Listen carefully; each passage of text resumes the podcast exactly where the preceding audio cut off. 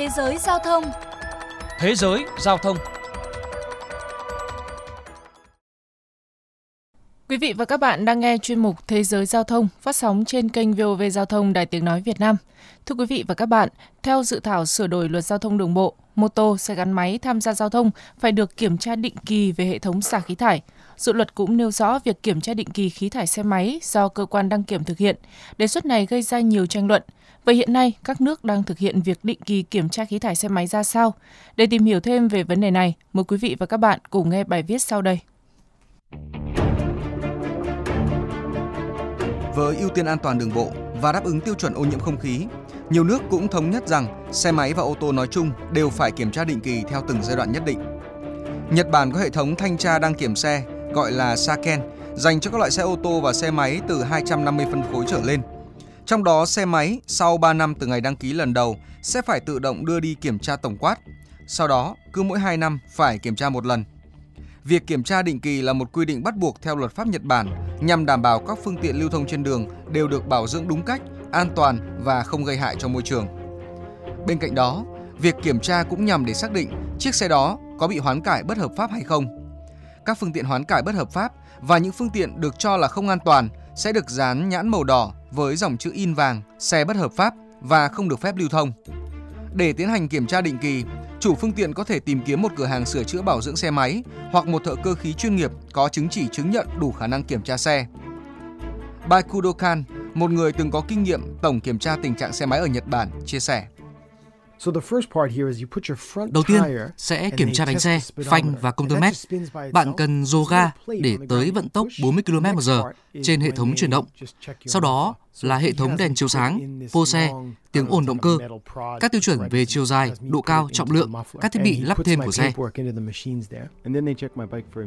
Quy trình kiểm tra khí thải bao gồm kiểm tra lượng khí thải carbon monoxide và hydrocarbon cùng với mức độ tiếng ồn phương tiện nếu một chiếc xe không đáp ứng được yêu cầu, sẽ phải được sửa chữa và kiểm tra lại trước khi được phép lưu thông trở lại. Sau khi kiểm tra thành công, chủ phương tiện sẽ nhận được một cái tem mới và phải dán vào bên phải của xe. Nếu trong trường hợp không kiểm tra định kỳ đúng giới hạn, sẽ phải nhận mức phạt rất nặng.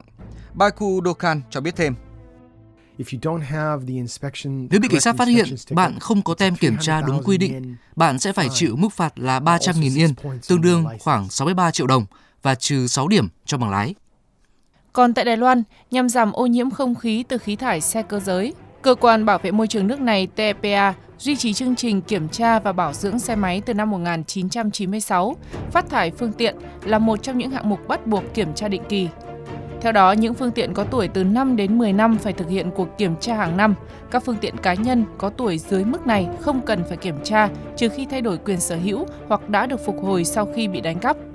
Xe được sử dụng cho mục đích thương mại hoặc sử dụng nhiên liệu LPG, khí hóa lỏng hay khí tự nhiên nén cũng phải được kiểm tra hàng năm, nếu dưới 5 năm và hai lần một năm nếu phương tiện trên 5 năm tuổi.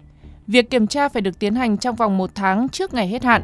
Chủ phương tiện sẽ bị phạt tiền nếu kiểm tra sau thời hạn này và biển số sẽ bị đình chỉ nếu thời gian vượt quá một tháng.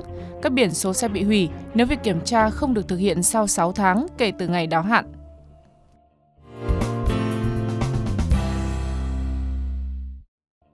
Thưa quý vị và các bạn, còn tại Việt Nam, liên quan đến đề xuất mô tô, xe gắn máy tham gia giao thông phải được kiểm tra định kỳ về hệ thống xả khí thải, chuyên gia giao thông, tiến sĩ Phan Lê Bình cho rằng đây là việc làm cần thiết, tuy nhiên cần thực hiện theo giai đoạn. Bước đầu cơ quan chức năng có thể tập trung kiểm tra các loại xe cũ nát, tuổi thọ trên 10 đến 15 năm hoặc các xe máy có phân khối lớn.